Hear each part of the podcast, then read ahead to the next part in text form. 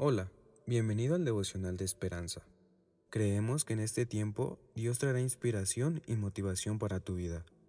Así que prepárate para recibir una palabra de parte de Dios. 29 de octubre. Dios canta sobre ti. Sofonías capítulo 3 del versículo 14 al 17. El Señor se regocijará sobre ti con cánticos. El autor nos dice, 17 meses después del nacimiento de nuestro primer hijo, llegó una niña. Rebosaba de alegría ante la idea de tener una hija, pero estaba un poco inquieto porque aunque sabía algo sobre varones, ese era territorio desconocido. La llamamos Sara, y uno de mis privilegios era amacarla para que se durmiera, para que mi esposa pudiera descansar. No sé bien por qué, pero comencé a cantarle para que durmiera y escogí la canción You Are My Sunshine. Eres mi sol. Sosteniéndole en mis brazos y, y mirándole en su cuna, Cantaba literalmente sobre ella y me encantaba.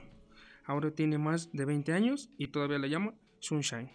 Por lo general, pensamos en ángeles que cantan, pero ¿alguna vez pensaste en Dios cantando? Si Dios cantando, y no solo eso, ¿cuándo pensaste en Dios cantando sobre ti? El mensaje de Sofonías a Jerusalén es claro. El Señor se deleita tanto en ti que se regocijará sobre ti con cánticos. Aunque el mensaje era para Jerusalén, es probable que Dios también cante sobre nosotros lo que hemos recibido a Cristo como Salvador. ¿Qué canción canta? Bueno, la escritura no la aclara, pero la canción brota de su amor, así que seguramente es verdadera, honesta, justa, pura, amable y admirable.